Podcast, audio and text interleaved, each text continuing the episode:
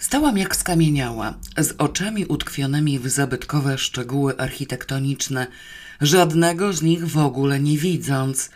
W środku kotłowało mi się coś trudnego do opisania.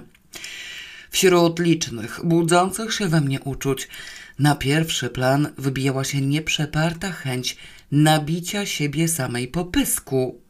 Idiotka, skończona, beznadziejna, piramidalna idiotka. Jak można było tak się dać naciąć? Po to zrobiłam tyle męczących rzeczy. Po to przepłynęłam ten cholerny Atlantyk. Po to przepuściłam 300 dolarów i miotałam się jak dziki nieoświetlony osioł u brzegów Hiszpanii, żeby teraz dać się doprowadzić do szefa, niczym bezmyślna krowa do rzeźni.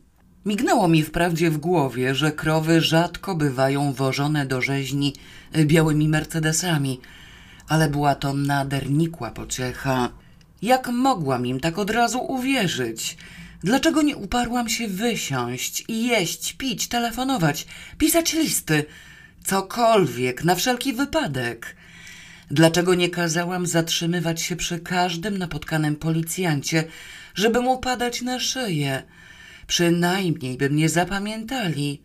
Rany boskie, co robić? Zadecydowano za mnie. Pani pozwoli, madam, powiedział z kurtuazją facet w cywilu. Pozbierał moje rzeczy, wziął mnie pod rękę i ruszył ku wejściu w bocznym skrzydle. Rozpacz wyrwała mnie ze skamieniałego bezruchu. Chwileczkę! wrzasnęłam i wydarłam mu ramię. Jaki piękny widok! Nie byłam pewna, czy w moim tonie brzmi dostateczna ilość beztroskiego entuzjazmu, ale już wiedziałam, że czekają mnie nowe wysiłki. Chciałam przynajmniej spojrzeć i zyskać jakieś pojęcie o terenie. Od rzeki odgradzał mnie murek wśród zielska, zasłaniający resztę pagórka. Pryskać od razu przez ten murek? Skoczyć nie skoczę, za wysoki i nie wiadomo, co jest za nim. Złapią mnie, jak będę przełazić, lepiej w nocy. Pozwoliłam się zawlec do środka. Wnętrze stanowiło pendant do brazylijskiej rezydencji. Kobylasta barokowa szafa, wpuszczona w mur, okazała się drzwiami do windy.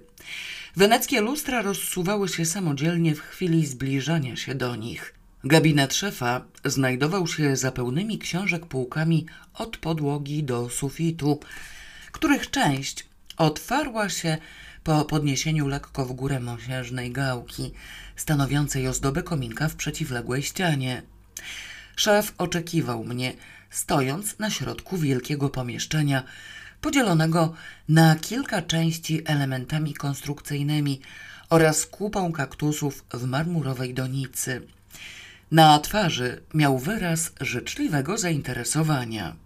Zdarza się czasami coś takiego, że dwie osoby, widzące się na oczy po raz pierwszy w życiu, odczuwają do siebie szaloną sympatię lub też nieprzepartą niechęć. Natknęłam się kiedyś u Anity na jednego jej znajomego, rodaka, zamieszkałego w Danii na stałe. Był to bardzo przystojny, atrakcyjny facet, niewątpliwie interesujący jako mężczyzna. Nie jestem ostatnią pokraką i wprawdzie wielu osobom mogę się zupełnie nie podobać, ale nie sądzę, żebym na pierwszy rzut oka budziła żywiołowy wstręt. W końcu zeza nie mam, całkiem łysa nie jestem, z nosa mi nie cieknie, a pryszcze się mnie nie imają. Innymi słowy, facet był przystojny, a ja nie ohydna.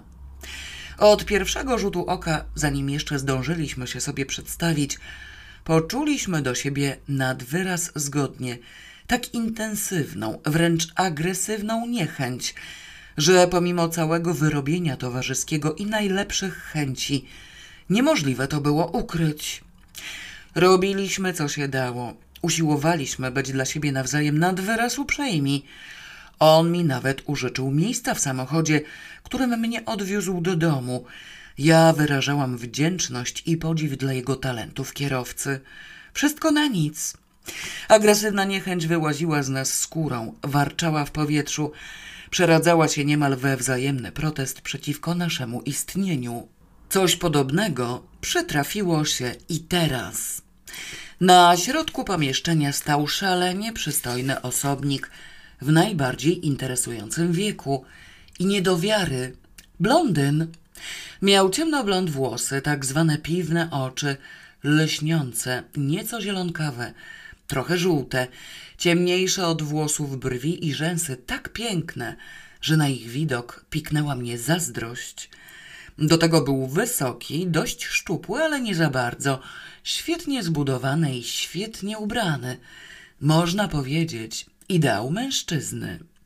I od pierwszego rzutu oka ten ideał mężczyzny i od pierwszego rzutu oka ten ideał mężczyzny obudził we mnie niechęć, wcale nie mniej intensywną niż ów rodak u Anity.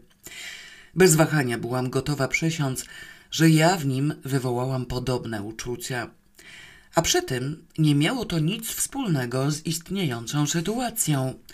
Niechęć zakwitła między nami nie dlatego, że on dbał na moją wolność i życie, a ja zaś byłam zmęczona, niewyspana, rozczochrana i w ogóle mało piękna. Do tego jeszcze trzymałam w zębach cały jego majątek, tylko dlatego, że już coś takiego w ludziach jest. Z całą pewnością obydwoje mieliśmy szczery zamiar kantować się wzajemnie tak długo, jak tylko to będzie możliwe. On niewątpliwie chciał udawać przede mną przedstawiciela Interpolu, a ja postanowiłam udawać, że w to wierzę. Od pierwszego spojrzenia nasze zamiary szlak trafił. Niechęć była za silna. Wyjść, powiedział krótko do mojej asysty i faceta w cywilnym ubraniu wymiotło w mgnieniu oka. Przez chwilę przyglądaliśmy się sobie w milczeniu. Mam nadzieję, że mogę usiąść, powiedziałam wreszcie wrogo, i że dostanę coś do jedzenia. Czy może macie zamiar dalej mnie głodzić? Możliwe, że byłoby to nawet wskazane, odparł natychmiast jadowicie i drwiąco. Metoda łagodnej perswazji nie robi na tobie wrażenia, prawda? Podeszłam do jednego z tych cudownie wygodnych foteli. Usiadłam, nalałam sobie wody sodowej ze stojącego obok syfonu i podniosłam szklankę.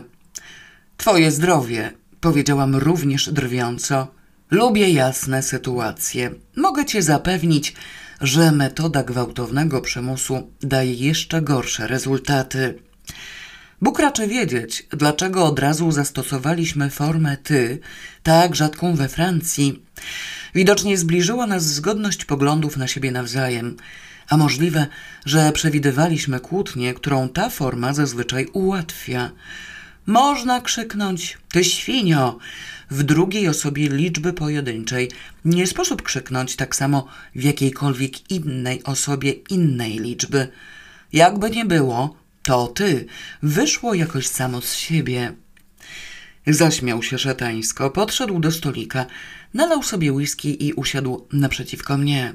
Może wymyślimy coś pośredniego, zaproponował. Każda z nas dysponuje czymś, na czym temu drugiemu zależy. Ty masz w ręku moje pieniądze. Ja mam w ręku twoje życie. Zgadza się? Kiwnęłam głową. I co najśmieszniejsze, nic nam z tego nie przyjdzie, powiedziałam zgryźliwie. Ty, zabijając mnie, tracisz forsę. Ja, siedząc na twojej forsie, tracę życie. Widzisz jakieś rozwiązanie? Bo ja nie. Ja widzę kilka. Z początku nawet myślałem, żeby cię po prostu przyjąć do spółki, ale to na nic. Masz za dużo powiązań, nie mogę ci ufać. Zamierzałem cię oszukać, ale widzę, że też nie wyszło. Kiedy się zorientowałaś? Już w czasie drogi, ale miałam nadzieję, że się mylę. Na dziedzińcu przekonali mnie ostatecznie. Skrzywił się patrząc na mnie z rosnącym obrzydzeniem. Tak podejrzewałem, że z tym niemieckim robisz jakiś szwindel, ale moi podwładni to idioci. A tak między nami, jakiego języka naprawdę nie rozumiesz? Duńskiego, odparłam z satysfakcją. Jedyną z nielicznych pewnych rzeczy jest to, że nie nauczę się go nigdy w życiu. A teraz zawiadamiam cię, moje słodkie kochanie, że jak mi nie dasz jeść, to pluję na tą całą konwersację i odmawiam wszystkiego. Cholera mnie bierze na ciebie i na siebie. Nic ze mnie nie wydoisz, bo jestem zniechęcona do egzystencji. Możesz mnie zabić zaraz i nie zawracaj mi głowy. Wrogi upór widocznie buchał ze mnie ogniście, bo przyjrzał mi się. Uśmiechnął się z drwiącym zadowoleniem i przycisnął jakiś guzik. Rozległ się cichy brzęczek. Obiad dla pani, powiedział w przestrzeń i po chwili ze ściany wyjechał stół zastawiony posiłkiem. Byłam głodna i wściekła. Z ponurą furią wpatrywałam się w pełne żarcia talerze, a on przyglądał mi się z błyskiem ironicznego zaciekawienia wokół. W momencie, kiedy sięgnęłam po nakrycia, nagle odsunął stół ode mnie. Zastegłam w bezruchu i spojrzałam na niego. O, przepraszam, powiedział z nieopisanie złośliwą uprzejmością i przysunął stół na powrót. Opanowałam się, ujęłam widelec i w tym momencie stół znów odjechał. Zabawa w odbieranie kości głodnemu psu była dla mnie przez całe życie najwstrętniejszą rzeczą ze wszystkich, jakie potrafi wymyślić małpia złośliwość. Moja doprowadzona do ostateczności dusza doszła do głosu. Z zimną furią, z pełną świadomością tego, co robię, przestałam panować nad sobą. Przed widelcem, który miałam w ręku, udało mu się uchylić, ale na nic więcej zareagować nie zdążył. Za daleko ode mnie siedział, żebym mogła wszystkie półmiski rozbijać mu bezpośrednio na głowie.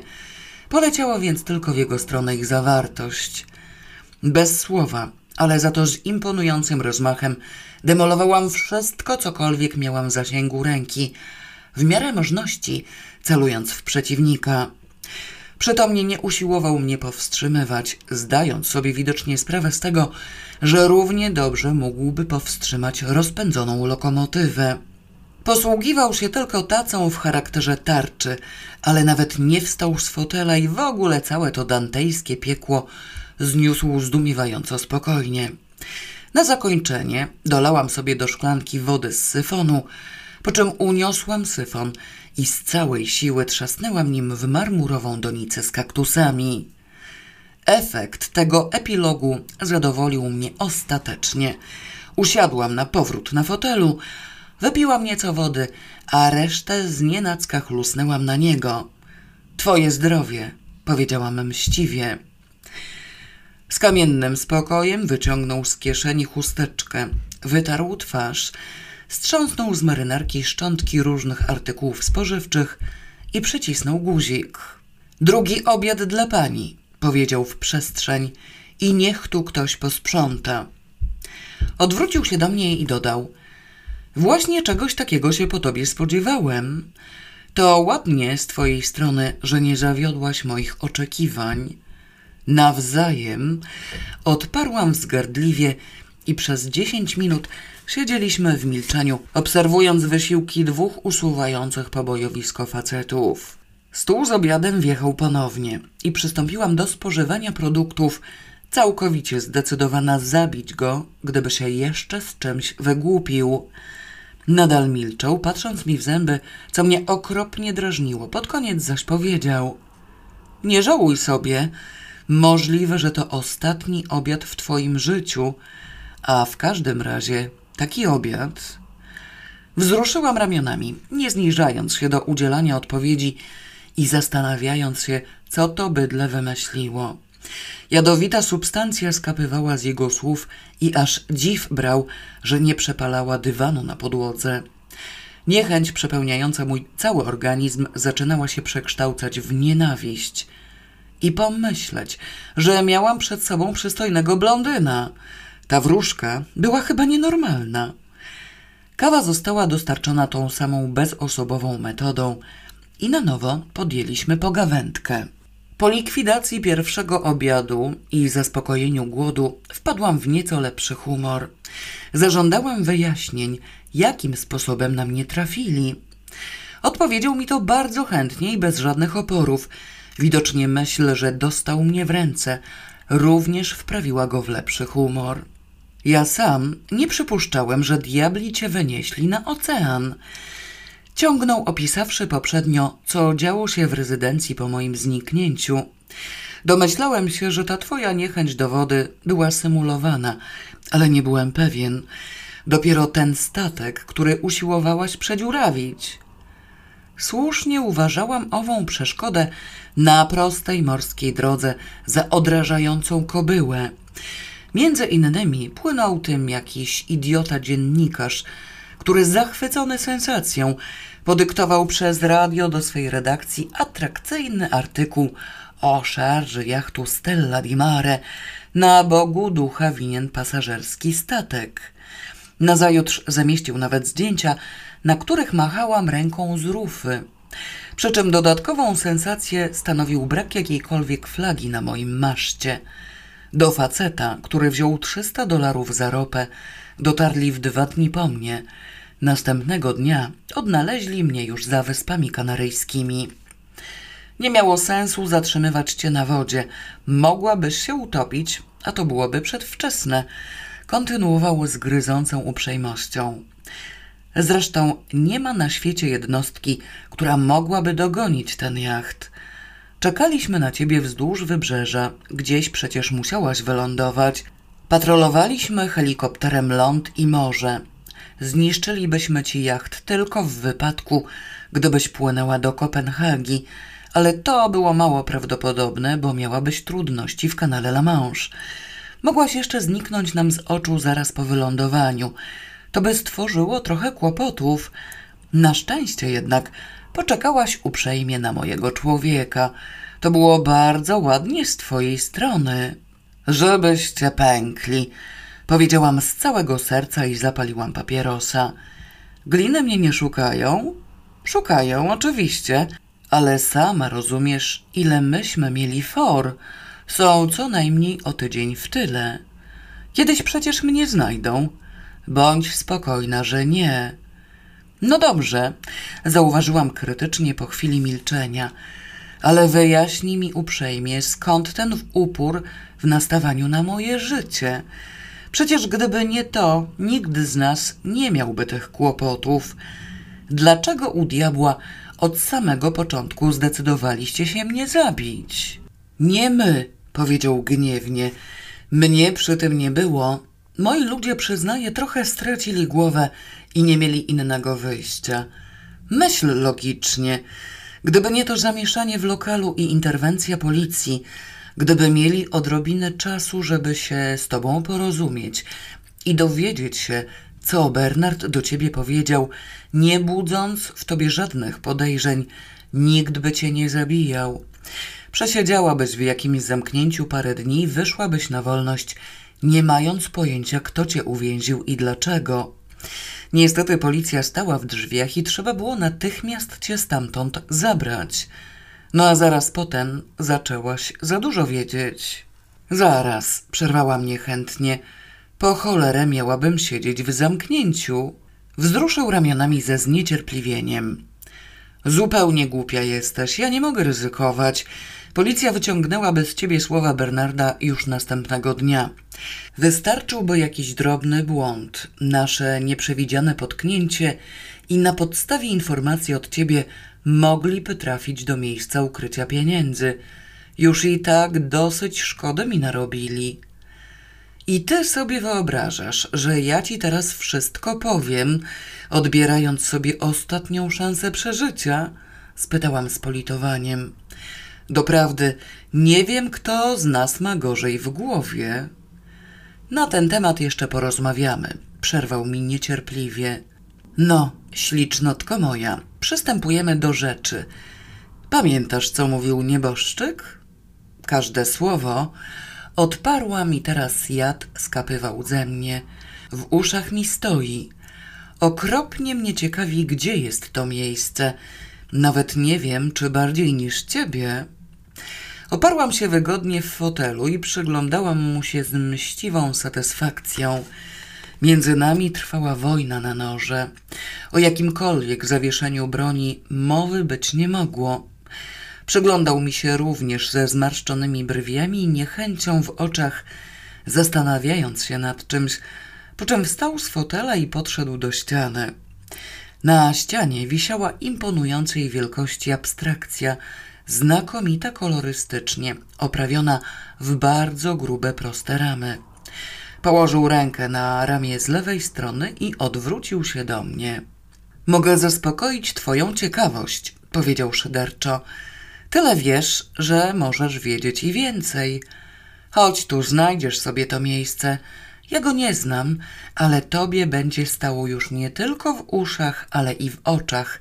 Będziesz się czuła ważniejsza, przejrzyj się. Górna pozioma rama oddzieliła się od reszty. Coś cicho psztyknęło i na cały obraz spłynęła olbrzymia mapa świata.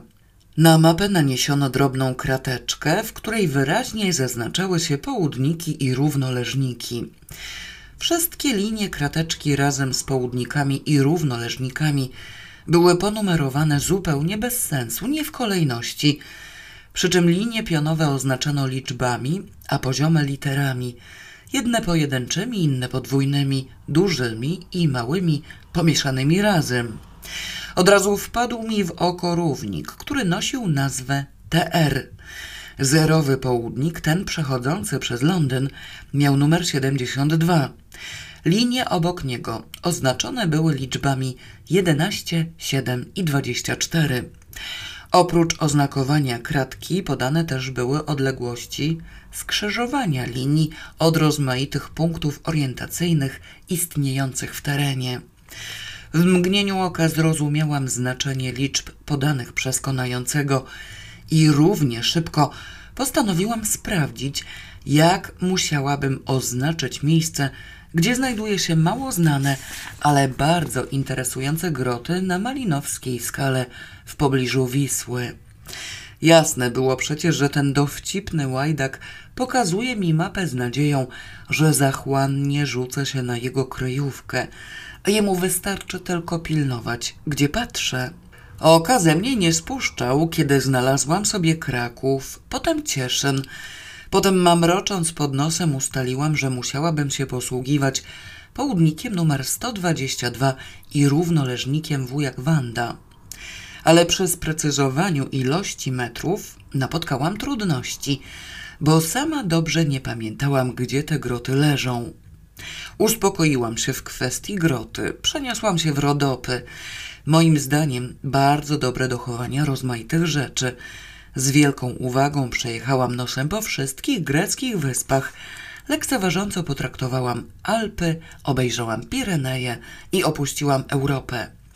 Miałam nadzieję, że przy Pirenejach nic mi nie błysnęło ani w oku, ani nigdzie. Dość, powiedział nagle, kiedy z szalonym zajęciem badałam kordyliery. Wiesz już, gdzie są moje pieniądze, prawda? Ja też wiem, że w Europie możesz się przestać wygłupiać. Za najwłaściwsze uznałam wyniosłe milczenie. Przejrzałam się, jak mapa wionęła ku górze i rama obrazu wróciła na swoje miejsce. Podeszłam do okna.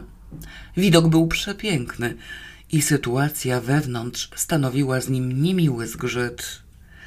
Dobra jesteś, powiedział z nienawistnym uznaniem. Nie szkodzi, spróbujemy inaczej. Tego nie przewidziałam. Najpierw utrwalił w moim umyśle miejsce, o które mu chodziło, a potem zaczął wyciągać to ze mnie metodą naukową. Popadłam w niejaką rozterkę, bo z jednej strony Bałam się panicznie wszelkich urządzeń elektrycznych, a z drugiej już dawno marzyłam o zapoznaniu się z wykrywaczem kłamstw. Byłam jednakże pewna, że nie uczynią nic takiego, od czego mogłabym stracić zdrowie i pamięć. Nie protestowałam więc, kiedy zaprowadzili mnie do pokoju, wyglądającego jak laboratorium, gabinet lekarski i rozdzielnia w elektrociepłowni razem wzięte. Pozwoliłam się podłączyć do sieci, zadowolona z panicznego strachu, który wypierał wszelkie inne uczucia z obawą zdradzenia tajemnicy włącznie. Na głupie wynalazki znalazłam sposób od razu. Zaparłam się za nimi łapami i już w trakcie przygotowań wmówiłam w siebie, że bandycki skarb ukryty jest w grotach na malinowej skale. Żadne lepsze miejsce nie przyszło mi do głowy i powtarzałam to sobie tak uporczywie, że sama w nie święcie uwierzyłam. Zabawa polegała na tym, że nie żądali ode mnie odpowiedzi, tylko wymieniali różne miejsca i rejestrowali elektrycznie wrażenie, jakie to na mnie robiło. Malinowską skałę wbiłam sobie do głowy na mur. Oczyma duszy widziałam każdy jej kawałek, każde miejsce, zarówno spośród tych, które znałam, jak i spośród tych, o których tylko słyszałam.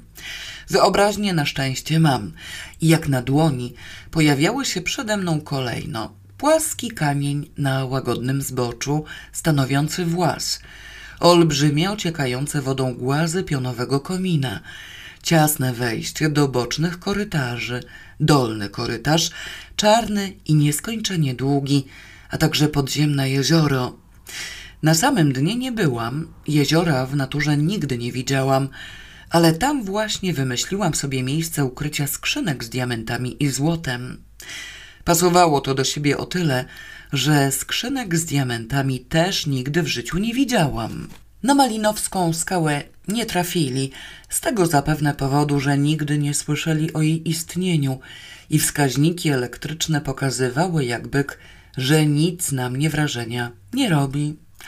Wyszło im, że z początku byłam zdenerwowana, a potem się uspokoiłam. Jasne, że się uspokoiłam, stwierdziwszy, że nic się nie dzieje i żaden prąd przeze mnie nie przelatuje. Wróciliśmy do gabinetu. Chyba zidiociałeś, mój koteczku, powiedziałam z niesmakiem. Czy to w ogóle masz pojęcie, jak ja się śmiertelnie boję prądu elektrycznego? Mogłam od tego zwariować, stracić pamięć i chciałabym wiedzieć, co by ci z tego przyszło. Liczyłem na twoją zadziwiającą odporność, odparł drwiąco. A teraz, słodka perełko, liczę na twój rozsądek. Wiesz, gdzie jesteśmy? Mniej więcej, bo co? Pokażę ci coś jeszcze. Kiwnął na mnie i podszedł do ściany w innej części komnaty. Ściana była wyłożona kamieniem, wielkimi, z grubsza tylko ociosanymi blokami. Przykucnął i nacisnął jeden z kamieni nad samą podłogą. Dwa razy z lewej strony, raz z prawej i znów z lewej. Patrzyłam ciekawie, co z tego wyniknie. Podniósł się i czekał kilka sekund. Jeden z kamieni na poziomie mojej twarzy wysunął się lekko ze ściany, powoli, bez szmeru, po czym otworzył się na kształt drzwiczek. W głębi za nim znajdowały się prawdziwe stalowe drzwiczki, widoczne tylko w połowie, a na nich tarcza z numerami. Przekręcił zero. Kamień poniżej drgnął, wysunął się i też otworzył. Przede mną widniała szafa w głębokiej wnęce o wymiarach około 1,20 m na 60 centymetrów. To jest moje sanktuarium, wyjaśnił uprzejmie. Otwiera je liczba 28121. Zapamiętasz? Wykręcił na tarczy 28121 i szafka stanęła otworem. Wewnątrz leżało dużo papieru, w tym także paczki banknotów. Podobno życzyłaś sobie dostać 30 tysięcy dolarów w charakterze odszkodowania za straty moralne. Ciągnął dalej, odwracając się do mnie. Stał przy otwartej szafce, oparty łokciem o kamień obok niej i przyglądał mi się z jadowitą odrazą. Tu jest więcej, co najmniej pięćdziesiąt tysięcy. Należą do ciebie pod warunkiem, że weźmiesz je sobie sama. Oderwał się nagle od ściany, przeszedł do pierwszej części pomieszczenia i zebrał moje rzeczy. Zajrzał do torby. Co tu masz? Dokumenty, pieniądze, zwykłe babskie śmieci. Pieczołowicie ulokował torbę w szafie. Sięgnął po siatkę. Obejrzał atlas, słownik, plastikowy worek z szalem i inne drobiazgi. W oczach błysnęła mu jakaś myśl. Wyjął worek z szalem, a resztę ustawił ładnie obok torby.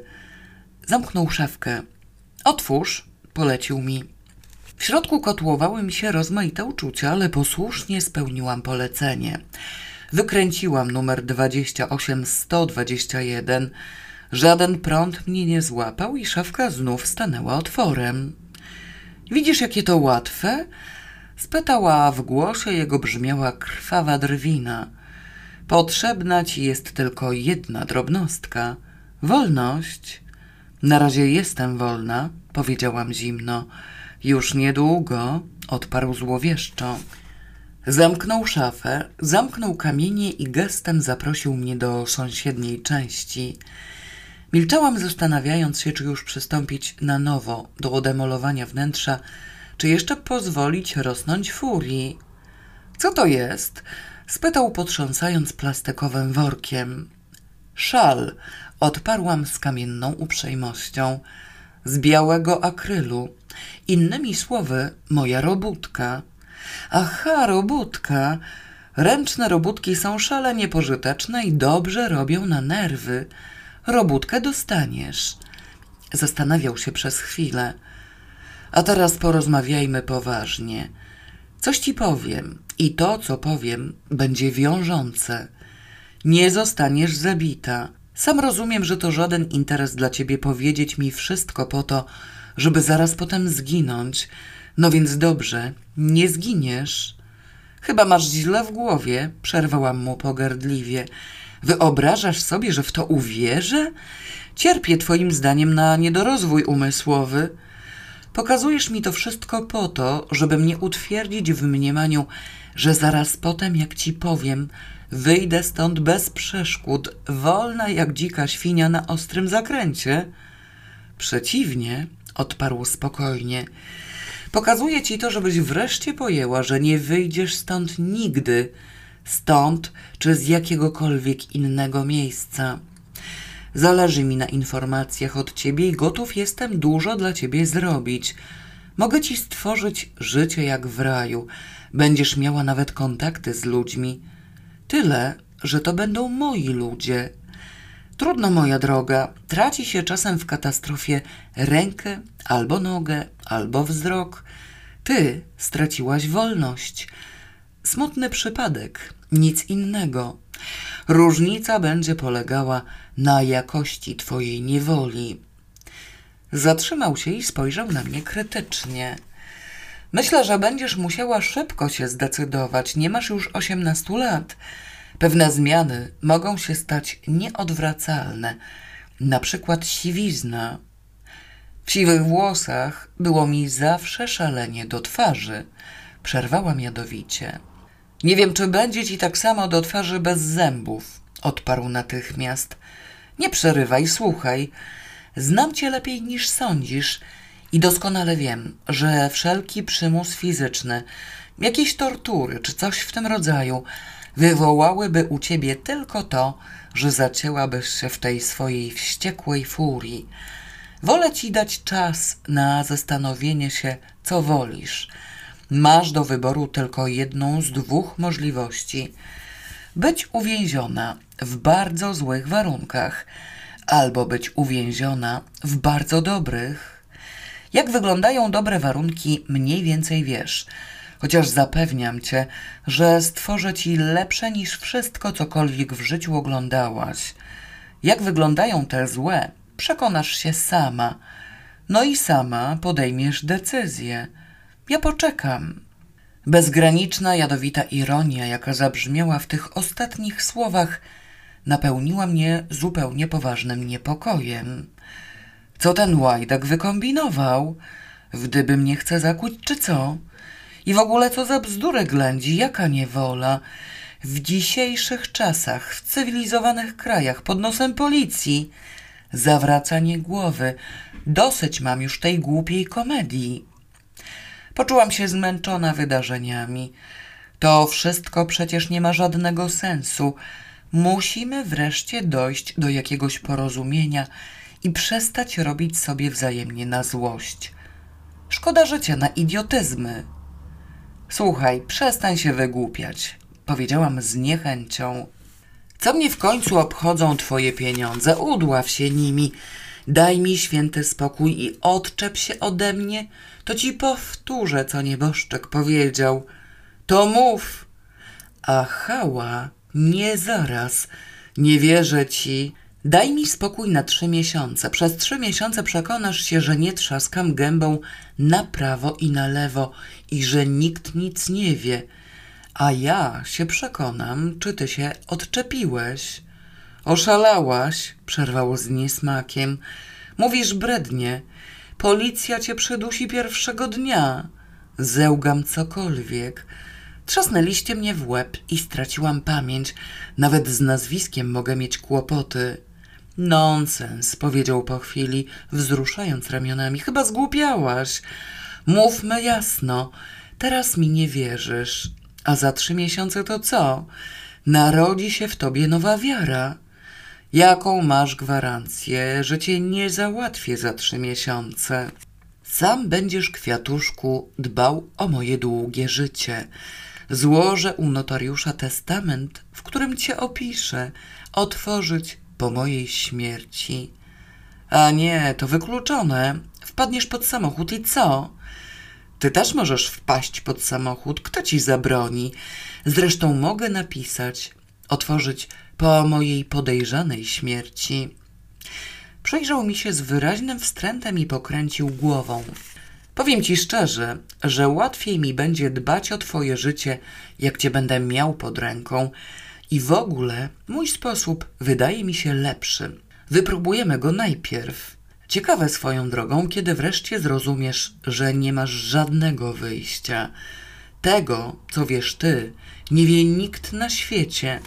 Policja mnie nie zna, nie umieją do mnie dotrzeć. Nie wystarczy wiedzieć o przestępstwie, trzeba je jeszcze udowodnić. Ja mam osiemnaście nazwisk i cztery obywatelstwa. Nikt nie wie, kim jestem naprawdę i co robię. Ty ich możesz naprowadzić na mój ślad. Przez ciebie będę miał zatrute życie, uniemożliwioną pracę. Nie, moja kochana, niech ci wystarczy, że ci daruję życie. Jesteś dla mnie wiecznym mieczem Damoklesa. Taki jesteś nerwowy? Zdziwiłam się uprzejmie, bo przez jego gadanie znów zaczęłam tracić zdrowy rozsądek. Myślałam, że w twoim zawodzie. Koniec, powiedział podnosząc się nagle zły i zniecierpliwiony. Dosyć tego ględzenia. Udasz się teraz do apartamentu, który opuścisz dopiero jak powiesz. Służę ci, dodał z ukłonem. Robótkę możesz zabrać. Jak uważasz? odparłam zimno. Chcesz wojny? Będziesz miał wojnę. Idiotka, wojna ze mną. Jego szyderczy śmiech dźwięczał mi w uszach, kiedy w towarzystwie trzech gorylowatych facetów schodziłam po schodach w dół. Nie szarpałam się z nimi, chociaż kotłująca się we mnie furia zdołałaby chyba zmieść z powierzchni ziemi cały ten zamek. Co za kretyn! Odrażający, nadęty, zarozumiały, pewny siebie bufon. Ja mu jeszcze pokażę. Przytomnie, chociaż z dziką wściekłością, pomyślałam, że pewnie mnie teraz gdzieś zamknął. Niewątpliwie będę stamtąd usiłowała uciec i lepiej, żebym przy takich wysiłkach dysponowała pełnią zdrowia. W trakcie demolowania budynku mogliby mi na przykład przetrącić rękę albo co. W pierwszej chwili nawet bym tego nie zauważyła, a potem by mi przeszkadzało. Nie, żadnych uszkodzeń. Schodziłam więc bez oporów, ściskając w ręku plastikowy worek. W dół i w dół i w dół. Po drodze zdołałam zauważyć, że znajdujemy się w tej większej, okrągłej wieży. Wszelkimi siłami pilnowałam, żeby nie stracić poczucia kierunku, chociaż kręcone schody wybitnie mi w tym przeszkadzały. Policzyłam stopnie jednego biegu pomiędzy podestami. Nowocześnie wyposażony zamek skończył się już dawno i to coś, w czym się znajdowałam, w pełni zasługiwało na miano lochów i to lochów mocno zaniedbanych. Gorylowaci faceci z trudem otworzyli jakieś drzwi. Myślałam, że ujrzę wreszcie moją celę, ale dalej był mały korytarzyk i znów schodki. Teraz liczyłam je staranniej, siedemnaście i siedemnaście, razem trzydzieści cztery. Schodki były na pół zrujnowane, bez żadnej poręczy, nad wyraz niewygodne. Pod schodkami znajdowały się następne drzwi, bardzo małe, wykonane z jednej płyty kamiennej, zawieszonej na potwornych wrzedziądzach.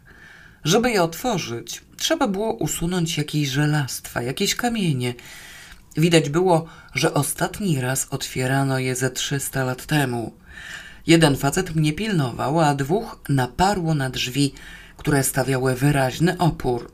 Otwarły się wreszcie z okropnym zgrzytem szurając po kamiennej posadzce. Nie, jednak nie weszłam tam dobrowolnie, zostałam wypchnięta.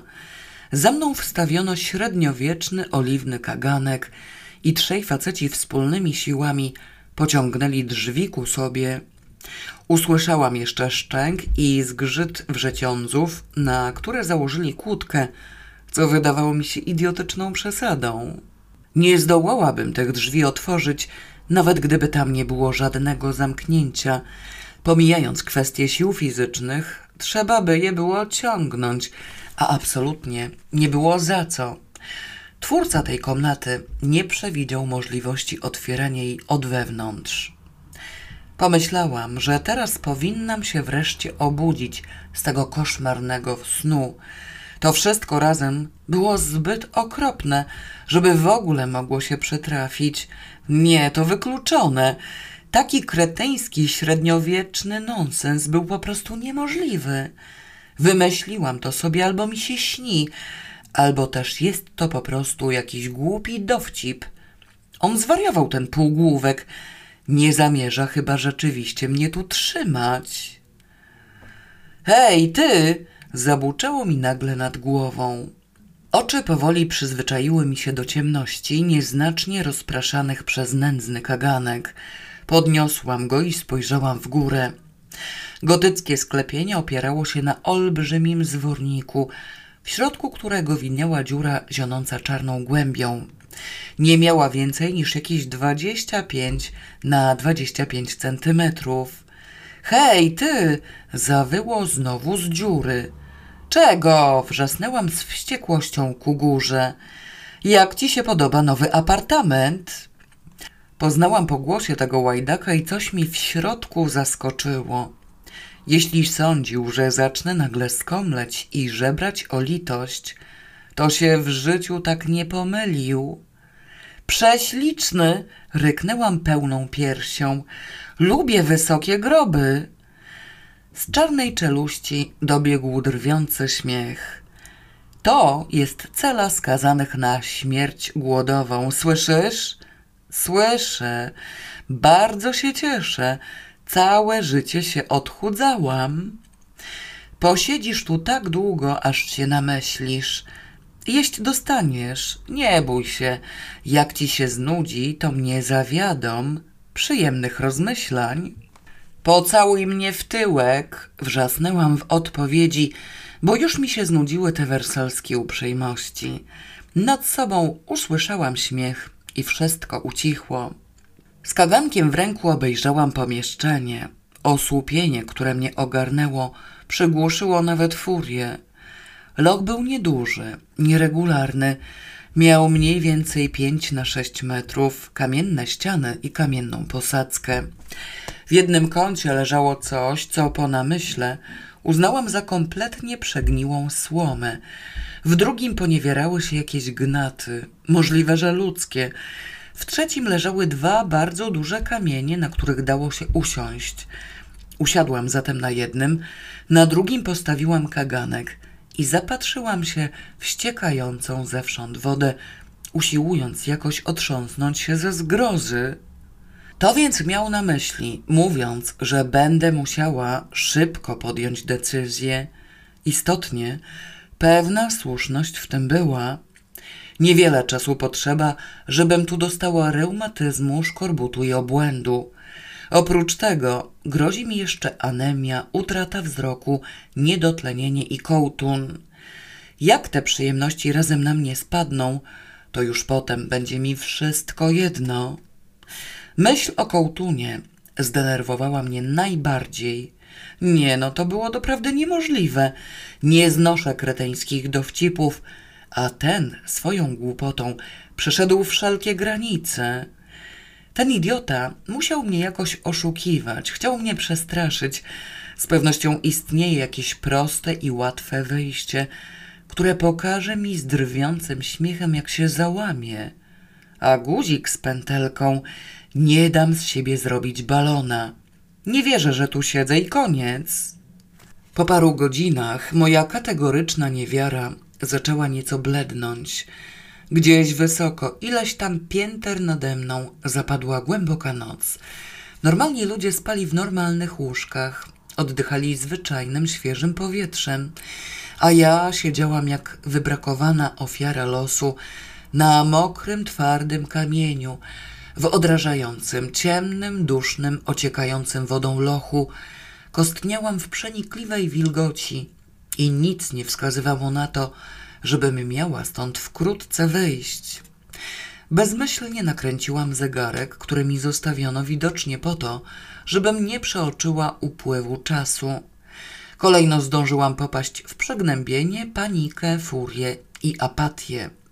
Apatia sprawiła, że zasnęłam na tym kamieniu oparta o ścianę, po czym obudziłam się zmarznięta, zesztywniała, z odgniecionymi różnymi częściami ciała, z uczuciem, że już mi zaczynają wypadać wszystkie zęby i włosy oraz z myślą o szczurach. Wiedziałam, że czegoś tu brakuje. Oczywiście, szczurów powinny być. Dlaczego nie ma? Gdyby były, to już by wylazły. Jakiś czas rozmyślałam nad tym, jak długo szczur może żyć bez pożywienia i doszłam do wniosku, że widocznie wszystkie zdechły co najmniej sto lat temu. Możliwością wpuszczenia mi tu jakiegoś nie przejęłam się zbytnio. Stanowię bowiem osobliwy wyjątek wśród kobiet. Nie boję się ani myszy, ani szczurów. Znacznie bardziej zdegustowałaby mnie obecność najmniejszego bodaj zaskrońca. Zegarek wskazywał szóstą. Musiała to być szósta rano, bo niemożliwe, żebym przespała na tym kamieniu trzy czwarte doby. Wykonałam kilka ćwiczeń gimnastycznych, usiłując usunąć chociaż częściowo uczucie połamania na drobne kawałki i nieco się rozgrzać. Sam widok tej ściekającej z cichym szmerem wody wystarczał, żeby człowiekowi robiło się zimno. Nie miałam absolutnie nic do roboty, co stanowiło sytuację obcą mojej duszy i mojemu charakterowi. Jedyne miejsce, gdzie mogę nie mieć nic do roboty i być z tego zupełnie zadowolona, to wybrzeże Morza Śródziemnego, których ten apartament raczej nie przypominał. Wszędzie gdzie indziej coś mnie pcha i coś mnie zmusza do byle jakiej aktywnej działalności. Na wołowej skórze by nie spisał głupot, które popełniłam tylko dlatego, że upierałam się koniecznie coś zrobić. Teraz mogłam tylko siedzieć na tym kamieniu i patrzeć bezmyślnie w mrok przed siebie, względnie latać wzdłuż pomieszczenia od ściany do ściany. Wiadomo powszechnie, że tak jedna, jak i druga czynność znakomicie przyspieszała popadnięcie w obłęd rozmaitych więźniów. Popadnięcie w obłęd było całkowicie sprzeczne z moimi zamiarami, wobec czego zaczęłam myśleć.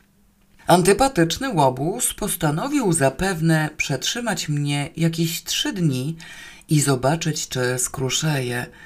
Pomyliło mu się z gęsią za oknem.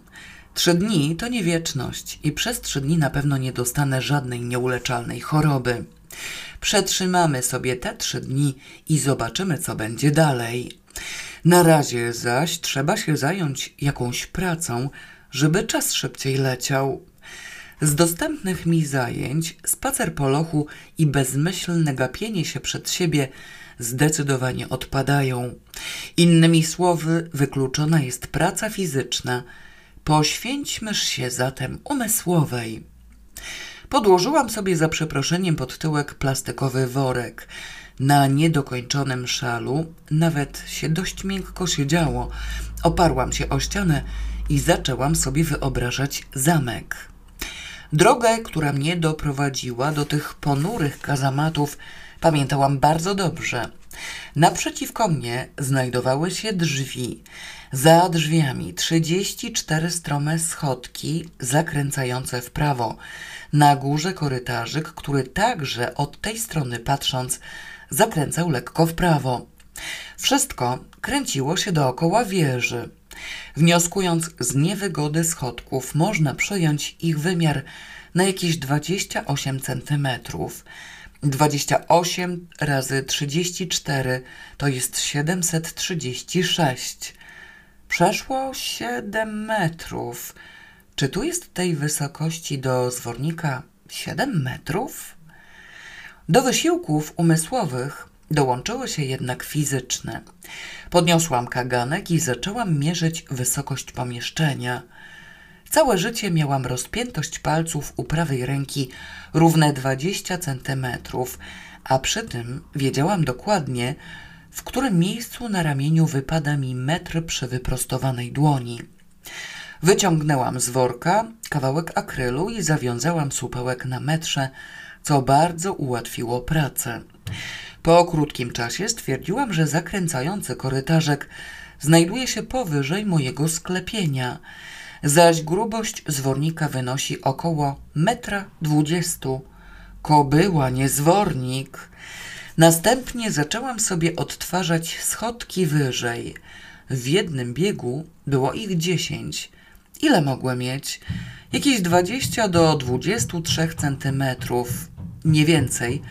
Zwyczajne, jak do piwnicy. Przejmijmy krakowskim targiem dwa dwadzieścia na jeden bieg. Biegów było sześć. Przedtem jeszcze były pierwsze schody prowadzące z parteru budynku wprost do wieży.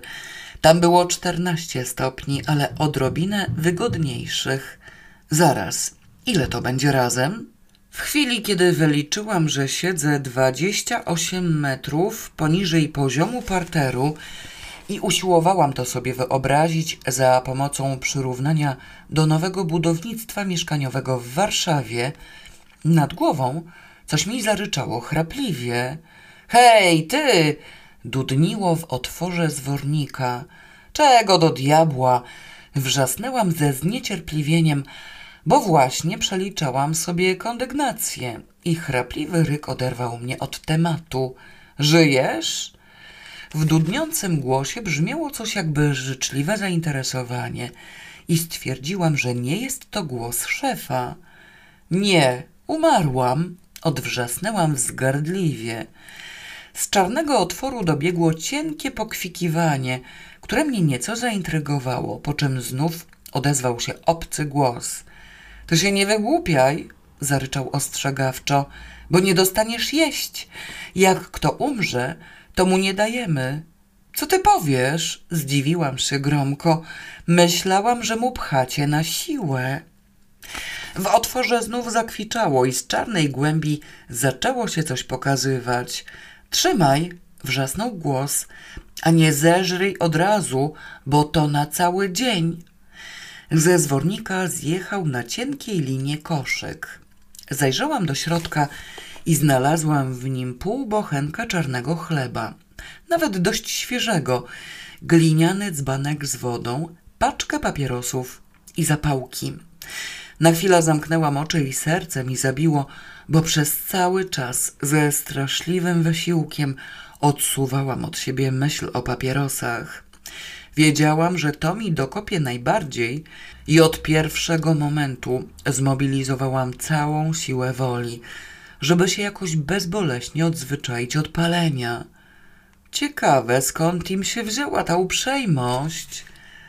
No co tam? ryknęło mi nad głową. Wyjmuj to, bo zabieram koszyk.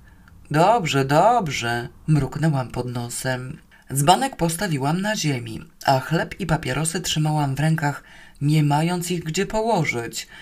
Koszyk pojechał z powrotem w górę.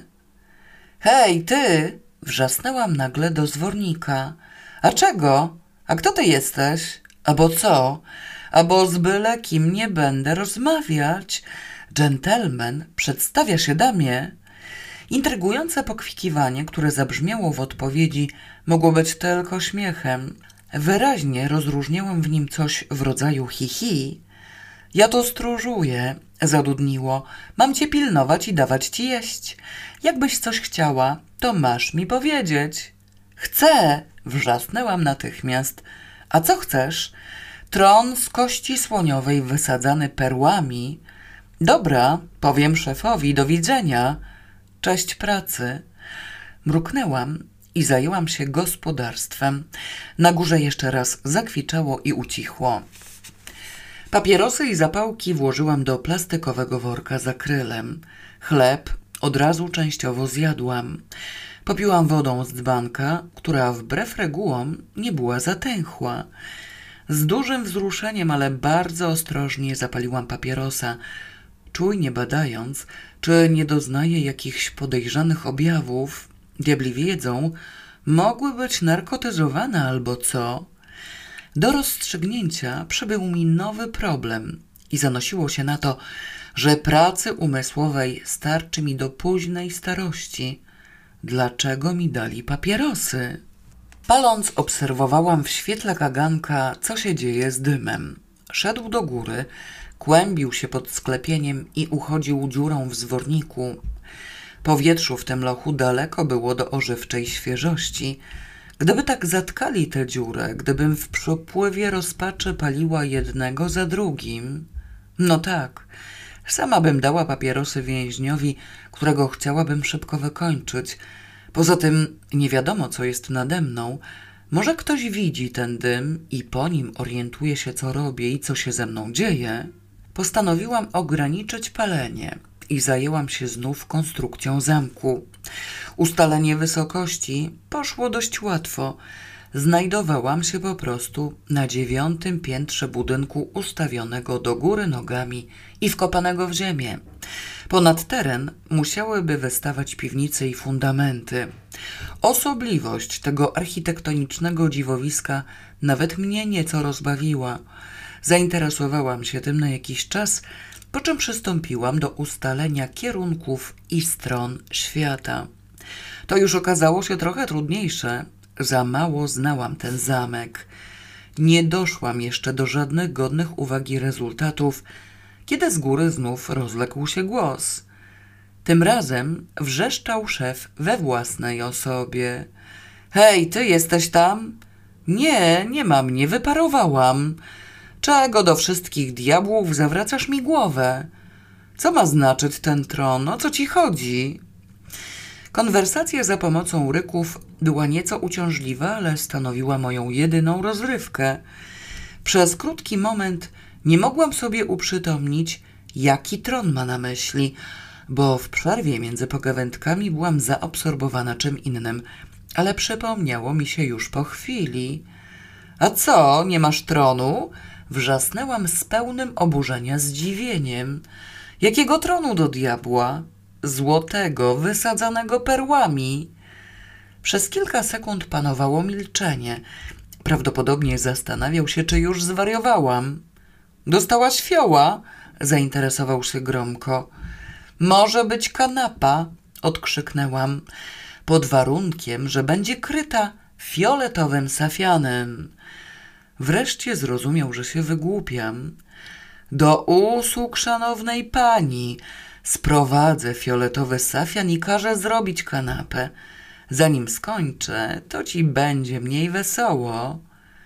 Ale mnie jest cholernie smutno. Wrzasnęłam, ale nie byłam pewna, czy usłyszał, bo oddalił się bez słowa. Wróciłam do swoich zajęć. Ściśle biorąc, niezupełnie wróciłam, bo zmienił mi się nieco temat. Przyszło mi nagle na myśl, że może to wygląda znacznie poważniej niż dotychczas sądziłam. Żarty żartami, ale w tym upiornym grobie stracę zdrowie bezpowrotnie już po nędznych kilku tygodniach.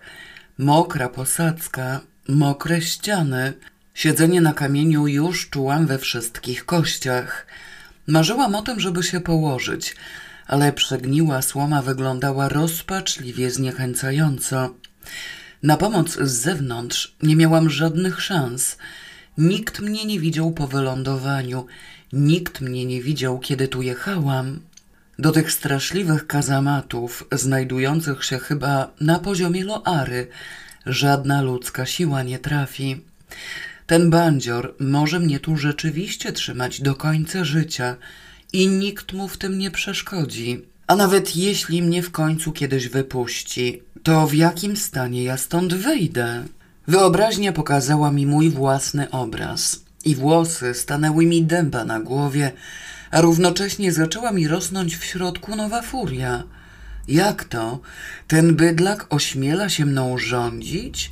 Ośmiela się zabrać mi jakąś część życia, a całą resztę chce zmarnować. Dookoła tego zgniłego lochu jest świat, jest powietrze, a ja tu siedzę w tej idiotycznej ciemnicy bez żadnego powodu, marnując bezcenny czas.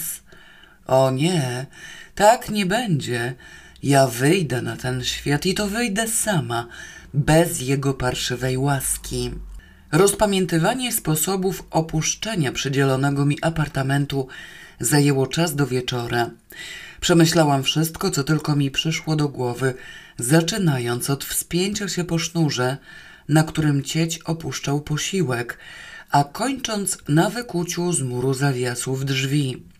W trakcie tego myślenia chodziłam, siadałam, przyjmowałam najrozmaitsze pozycje, coraz tęskniejszym okiem rzucając na przegniłą słomę. Wreszcie uznałam, że dłużej tego nie wytrzymam. Rozszarpałam plastikową torbę, czyniąc z niej coś w rodzaju dywanika i rozpostarłam na słomie. Na upartego można to było uznać za kawałek izolacji przeciwwilgociowej. Niedokończony szal z akrylu zużyłam jako izolację ciepłochronną i przy okazji wpadło mi w ręce zaplątane w wełnie szydełko. Na papierosy machnęłam ręką, dość beznadziejnie wetknąwszy je sobie za gors. Szydełkiem zaś wydrapałam kreskę na jednym z kamieni. Wzorem większości więźniów postanowiłam prowadzić kalendarz. Kreska wydrapała się bardzo łatwo i zachęcona tym zaczęłam kontynuować porzucone na chwilę rozważania odnośnie usytuowania zamku i lochu. Metoda rysunkowa okazała się znakomita. Pamiętałam, gdzie było słońce, kiedy wjeżdżaliśmy na dziedziniec. Pamiętałam, która była godzina i stronę świata ustaliłam już po paru minutach. Na sąsiednim kamieniu przystąpiłam do odtwarzania wnętrza. Gdzieś w środku nocy wiedziałam już prawie na pewno, która ściana jest która. Na razie nic mi z tego nie przyszło, a za to zaniepokoiło mnie coś innego. Jakby nie liczył, twardo wychodziło mi, że wokół lochu nie może być nic. Żadnej piwnicy, żadnego pomieszczenia. Nic kompletnie. Loch, jak ta sierota, samotnie wbity w głąb pagórka. Co z takim fantem można zrobić? Zdegustowana wynikiem rozważań, zasnęłam w końcu na plastikowym worku i obudziłam się z lodowa ciała, połamana, przemoknięta na wylot, szczękając zębami.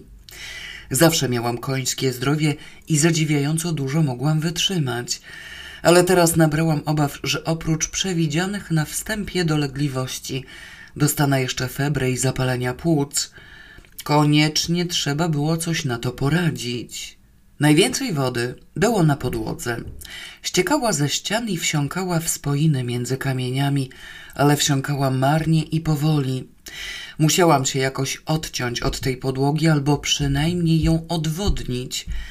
Sapiąc okropnie z wysiłku, przetoczyłam leżące luzem kamienie na miejsce, które wydawało mi się nie tyle najsuchsze, ile najmniej mokre po czym szydełkiem pogłębiłam spoinę w kierunku miejsca położonego najniżej.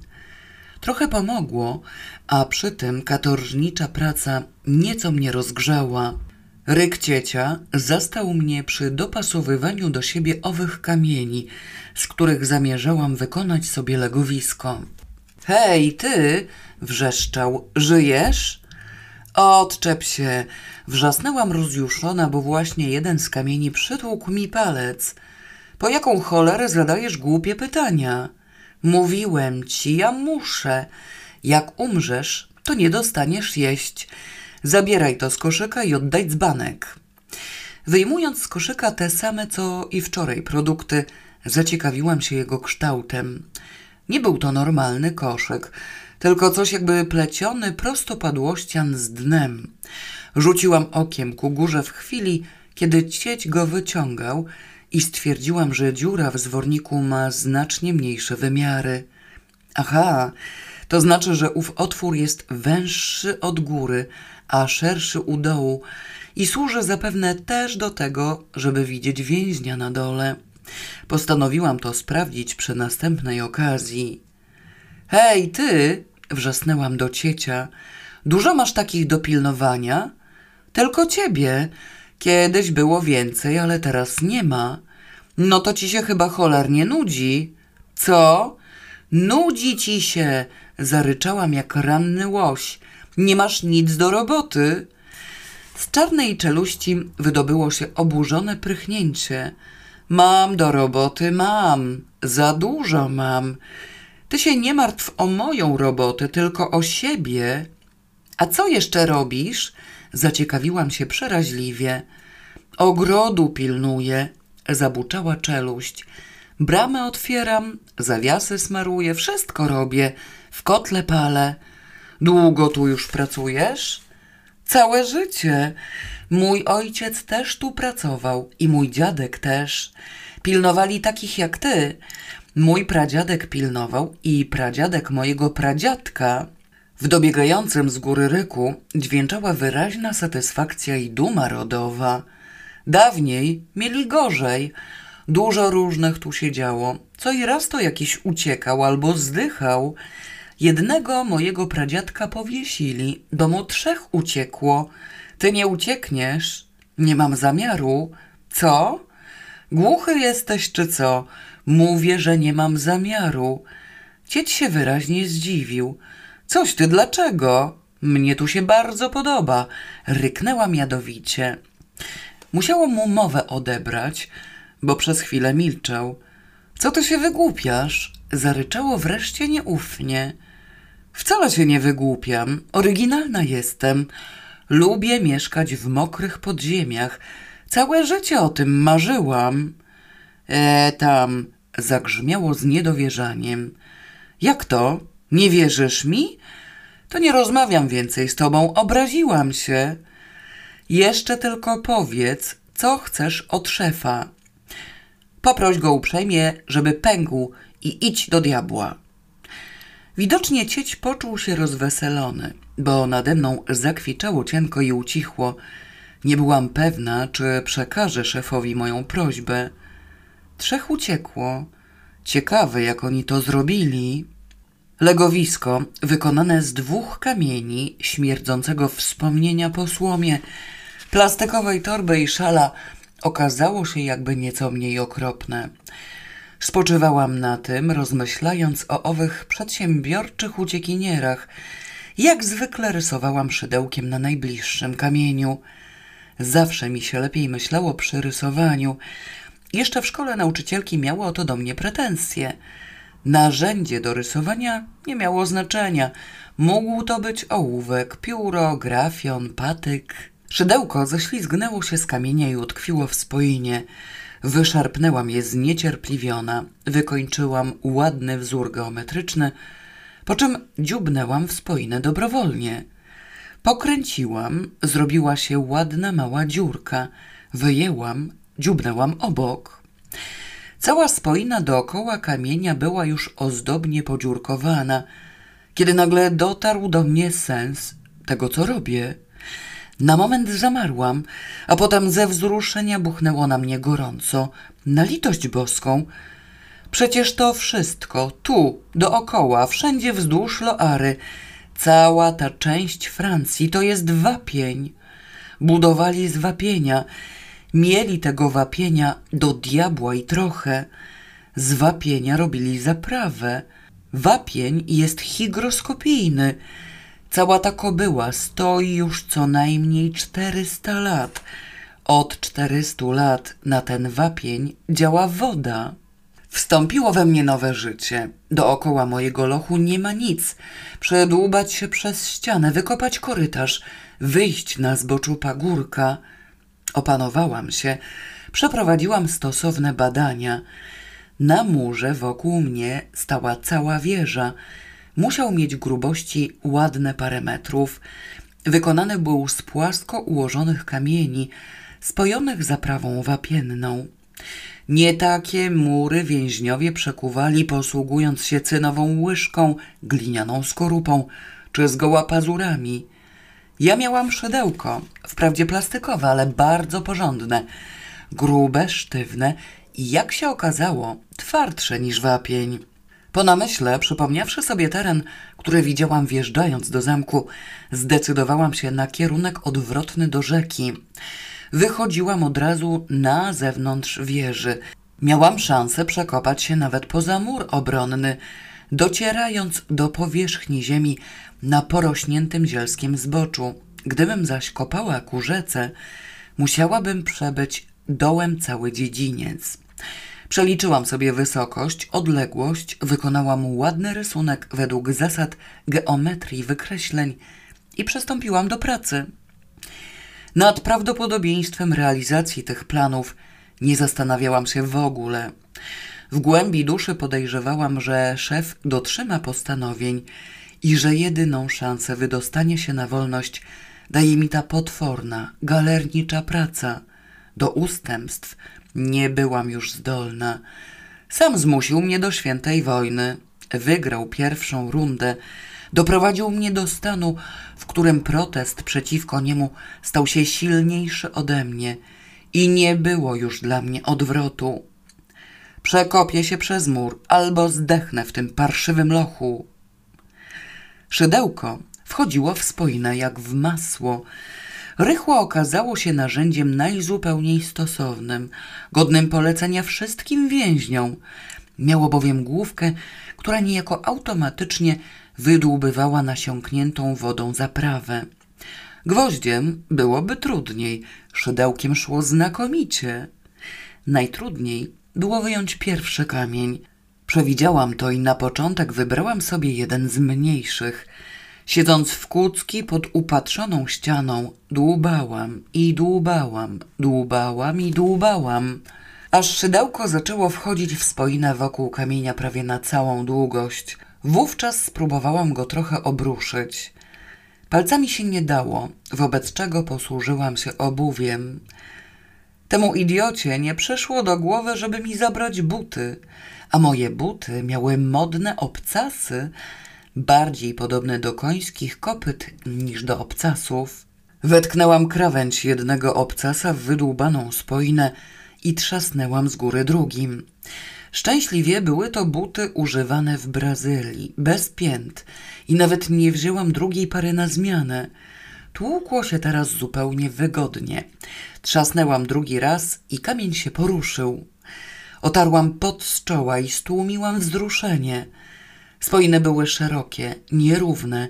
Wydłubana część stanowiła dostateczną przestrzeń, żeby ten kamień obruszyć do reszty. Stuknęłam z dołu, potem znów z góry. Potem już dał się poruszyć ręką.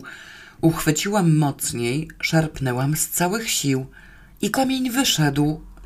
Droga do wolności objawiła się przede mną w postaci dziury w murze o wymiarach 30 na 10 centymetrów. Na razie była to droga dla średniej wielkości węża. Spojrzałam na zegarek. Wydłubywałam ten kamień szydełkiem trzy i pół godziny. Gdyby nie granitowa pewność, że przebrnęłam przez podstawową trudność, chyba bym się załamała. W tym tempie dłubania miałam szansę wyjść na wolność za jakieś 200 do 300 lat. Zjadłam resztę chleba, beztrosko wypaliłam papierosa i zabrałam się do roboty. Kiedy późną nocą układałam się do snu na odrażającym barłogu, w nieregularną dziurę zmieściłoby się już kilka węży, a pod ścianą leżało sześć wydłubanych kamieni. Uzyskany w ten sposób dość przyzwoicie ociosany budulec pozwolił mi na ulepszenie legowiska. Dużo wygodniej mi nie było, ale przynajmniej mniej mokro. Zaczynałam nabierać nadziei, że może czegoś uniknę, febry albo zapalenia stawów. Dłubanie, zgodnie z przewidywaniami, po wyjęciu pierwszego kamienia szło znacznie łatwiej. Ryk z góry zastał mnie przy pracy. Nie odpowiedziałam od razu, bo obdłubywałam właśnie jeden z większych kamieni i byłam bardzo zajęta. Hej, ty! Darł się zaniepokojony cieć. Odezwij się, gdzie jesteś? A co, nie widzisz mnie? Odwrzasnęłam drwiąco, nie przerywając dłubania. No pewnie, że cię nie widzę, fuknął z wyraźną ulgą. Jak cię mam widzieć, skoro się chowasz? Ciemno tam u ciebie, jak w grobie. Włóż okulary. Poradziłam mu grzmiąco i dorzuciłam po chwili. Jak zdrowie? Czyje zdrowie? Ryknął nieco zaskoczony. Twoje. Jak się czujesz? Brzuch cię nie boli? A dlaczego ma mnie brzuch boleć? Zdziwił się potężnym rykiem. Bo leżysz codziennie na brzuchu nad tą dziurą i drzesz gębę. Nic sobie jeszcze nie odgniotłeś? Skąd wiesz, że tu leżę na brzuchu? A co, wisisz łbem na dół i nogami do góry? Przez chwilę słyszałam cienkie pokwikiwanie. Dobra, faktycznie leżę na brzuchu. Słuchaj no ty, ty masz coś powiedzieć. Teraz z kolei ja się zdziwiłam. Co mam powiedzieć? Szefowi, masz mu coś powiedzieć, nie? Będziesz tu siedziała, dopóki nie powiesz. To prawda? Święta prawda, bo co? Ty głupia jesteś, dlaczego mu nie powiesz? Jak mu powiesz, to zaraz wyjdziesz. Dlaczego nie chcesz powiedzieć? Bo wcale nie chcę stąd wychodzić. Mnie się tu podoba. Ty, słuchaj, dlaczego ty mi wrzucasz żarcie tędy, a nie przez drzwi? Jeden człowiek tych drzwi nie otworzy. Co, nie widziałaś? Tędy się zawsze dawało tym, co tu siedzieli. No jazda, bierz swoje i oddaj dzbanek. Zaraz nie pali się. Przerwałam robotę, opróżniłam koszyk i włożyłam do środka pusty dzbanek. Przyjrzałam muszy i pomyślałam, że może się przydać. Trzeba będzie symulować stłuczenie. Postanowiłam to zrobić później, za jakieś dwa, trzy dni. Przedtem zaś wzbudzić sympatię w cieciu. Hej, ty! wrzasnęłam życzliwie. Masz rodzinę? Jaką rodzinę? No nie wiesz, co to jest rodzina, żonę, dzieci. No coś ty nie mam. Na co mi to, albo co? No nic. A ile masz lat? Siedemdziesiąt osiem. Zawoł z wyraźną dumą. Ty, słuchaj, jak co chcesz od szefa, to mów zaraz, bo jutro go nie będzie. Chcę kompotu z ananasa i złóż mu ode mnie życzenia, żeby parchów dostał. Miał widać polecenie przekazywać moje dezyderaty natychmiast, bo zakwiczał i oddalił się, przerywając pogawędkę. Wróciłam do pracy. Płasko ułożone, stosunkowo niewielkie kamienie wychodziły nawet dość łatwo. Od czasu do czasu używałam obcasa jako narzędzia pomocniczego.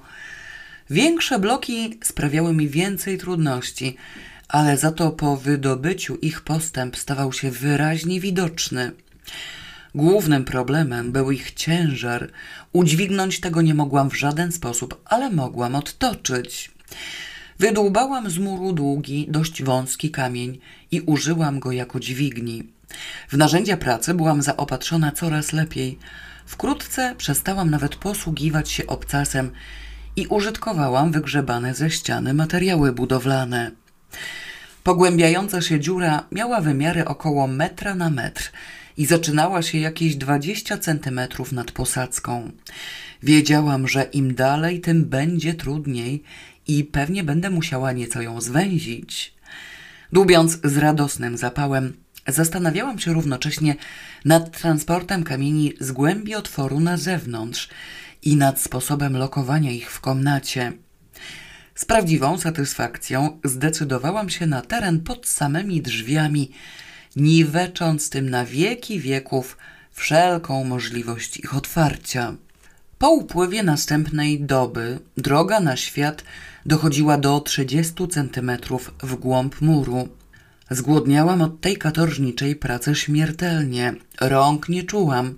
W krzyżu byłam jak przełamana. Nogi mi zdrętwiały od siedzenia w kucki i właściwie dobrze trzymało się tylko szydełko. Czekałam na przybycie ciecia z posiłkiem i pocieszając się myślą, że głodówka doskonale leczy wątrobę, plotłam z akrylu przemyślaną sieć, której zamierzałam użyć do wywlekania większych kamieni z wydłubanego korytarza. Miałam całkowitą pewność, że płytka wnęka przeistoczy się już wkrótce w długi korytarz i prawdę mówiąc, byłam w bardzo dobrym humorze. Na górze zachrobotało i otwór w zworniku wydał z siebie chrapliwe wycie. Hej, ty, żyjesz? Nie mów do mnie, hej, ty, ryknęłam w odpowiedzi z niesmakiem, bo ci nie będę odpowiadać. To nie dostaniesz jeść. To umrę z głodu i wtedy szef cię pobłogosławi. To jak mam mówić? W chrapliwym ryku brzmiało żywe zainteresowanie. Mów do mnie, wasza eminencjo. Moja prababka znała jedną hrabinę i ja nie jestem byle kto. Świń ze mną nie pasłeś. Dziura w zworniku radośnie zakwiczała. Dobra, może być. Szef kazał spytać, jak się czujesz. Jak młoda cebulka na wiosnę. Możesz mu powtórzyć. Ananasa nie dostaniesz. Kazał ci powiedzieć, że nic nie dostaniesz, tylko chleb i wodę. Cholernie lubię chleb i wodę. Ananasa już nie chcę, rozmyśliłam się. Sam zeżryj za moje zdrowie. Wypiję za twoje zdrowie, bo mi się podobasz, lubię cię. Żaden inny nie chciał ze mną rozmawiać i wszystkie mnie wyklinały. Ty nie mów tego, co to masz powiedzieć. Ja tam wolę, żebyś tu dłużej siedziała. Żebyś skisł. Pomyślałam sobie i opróżniłam koszyk. Zawahałam się, czy oddać dzbanek, ale jeszcze na razie postanowiłam z nim nie zadzierać. Ty, ten olej mi wychodzi, wrzasnęłam w górę. Potrzebuję nowego oświetlenia. Ja tam nie wiem, odwrzasnął cieć, jakby trochę niepewnie. Ja ci mam dawać tylko to, co daję. Frajer jesteś, ryknęłam przekonywująco. Kaganek świecił jeszcze zupełnie nieźle, ale nie byłam pewna, czy w planach obłąkanego drania nie leży przypadkiem pozostawienie mnie w zupełnych ciemnościach i bałam się tego panicznie. Zaślepłabym jak te konie w kopalniach. Na wszelki wypadek wolałam się zaopatrzyć w zapasy w czasie nieobecności szefa. Światło mam przydzielone i należy mi się.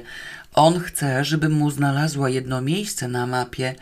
Jak zaślepnę, to ty mu będziesz szukał. Tak zaraz nie zaślepniesz, odkrzyknął cieć, ale zabrzmiało to zupełnie niepewnie.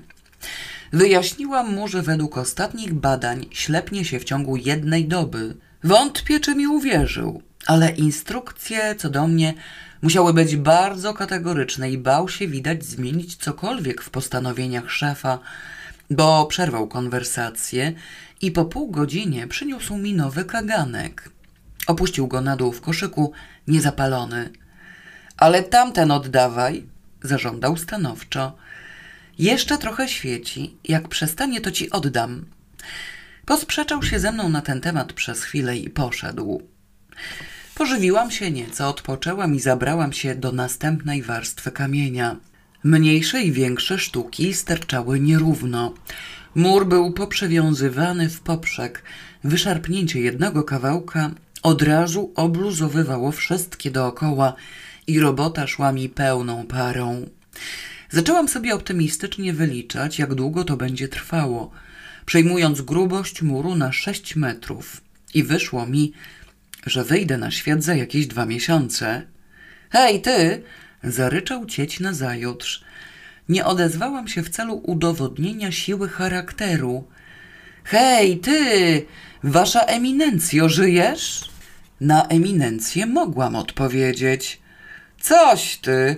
Ja umarłam już trzy dni temu. To dlaczego mówisz? Zachrypiał ciekawie, pokwiczawszy przedtem z wyraźną uciechą. To nie ja mówię, to mój duch. Dziś o północy przyjdzie cię straszyć. Dlaczego mnie? Straż sobie szefa. Przecież go nie ma. Ale wróci, za tydzień wraca. Możesz poczekać na niego, nie?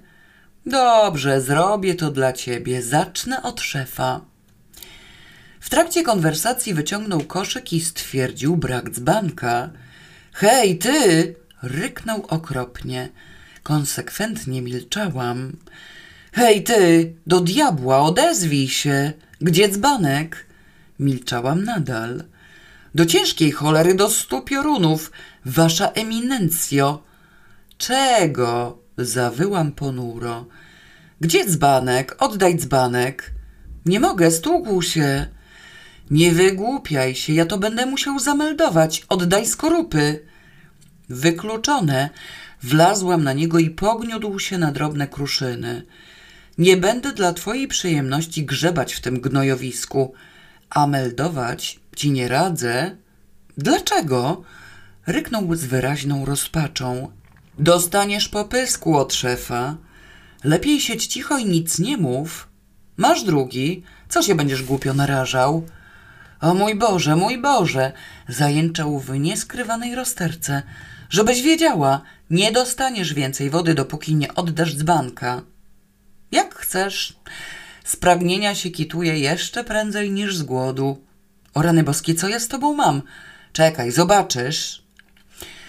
Dzbanka na razie nie tłukłam, uznawszy, że zawsze zdążę. Na razie odstawiłam go do kąta razem z drugim kagankiem. Następnego dnia cieć opuścił na dół pusty koszyk. Na wołanie hejty nie odpowiadałam i koszyk podskakiwał niecierpliwie na mokrej posadzce. Wasza eminencjo! Rozległo się wreszcie z góry. A co tam? Zapytałam łaskawie, acz gromko. Oddaj dzbanek, to dostaniesz wszystko. Nie chciało mi się akurat z nim sprzeczać. Zmęczona byłam do nieprzytomności i coraz bardziej wygłodniała, a poza tym nie zależało mi na kolekcjonowaniu całej glinianej zastawy. Wstawiłam ten drugi do koszyka i po chwili zjechały artykuły spożywcze wraz z papierosami.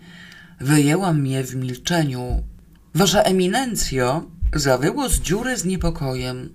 Jak się czujesz? A co cię to obchodzi? Warknęłam gniewnie. Bardzo dobrze się czuję. To dlaczego nic nie mówisz? Bo się na ciebie obraziłam. Szykanujesz mnie. Czekaj, Pan Bóg cię skaże. Cieć nagle zaczął się tłumaczyć i usprawiedliwiać. Ty, no nie wygłupiaj się, ja tak muszę. Ja muszę robić, co mi każą, bo by mnie zabili. Kazali ci zabierać ten dzbanek, to zabieram. Co ty myślisz, że ja ci dzbanka żałuję? Zastanowię się do jutra i może ci przebaczę. W ciągu następnych kilku dni wdłubałam się na metr w głąb muru. Szło nieco wolniej niż przewidywałam. Natknęłam się na jeden wielki głaz, który mi zajął parę godzin i po wyciągnięciu go i podtłoczeniu pod ścianę padłam półżywa. Za to kamień, sięgający daleko w głąb muru, z niewiadomych przyczyn wyszedł prawie sam i samopoczucie wkrótce mi się poprawiło. Oprócz dłubania w zaprawie szydełkiem, stosowałam też metodę opukiwania i podważania obdłubanych kamieni i musiałam pilnować, żeby nie robić hałasu w okresie wizyt ciecia, a przychodził tak około dziesiątej. Zaniechał wymuszenia na mnie dzbanka drogą szantażu i przywykł do krzyków Wasza eminencjo. Uznałam, że czas wprowadzić jakieś urozmaicenie. Nie mów do mnie, Wasza eminencjo, zaczęłam kategorycznym rykiem. Znudziło mi się to. Wasza eminencjo mówi się do kardynała. Przecież sama chciałaś, zdziwił się cieć. To jak mam teraz mówić? Wasza królewska mość. Dziura w zworniku natychmiast zaczęła pokwikiwać radośnie. Osobliwy rodzaj śmiechu miał ten człowiek. A królewska mość dlaczego? zaciekawił się. Bo mi się tak podoba. Coś mi się należy od życia w tym grobie, nie? Szef jutro wraca. Jak będziesz chciała, to wyjdziesz, ale nie wychodź. Nudno będzie bez ciebie. Nic się nie bój. Mnie się tu coraz bardziej podoba.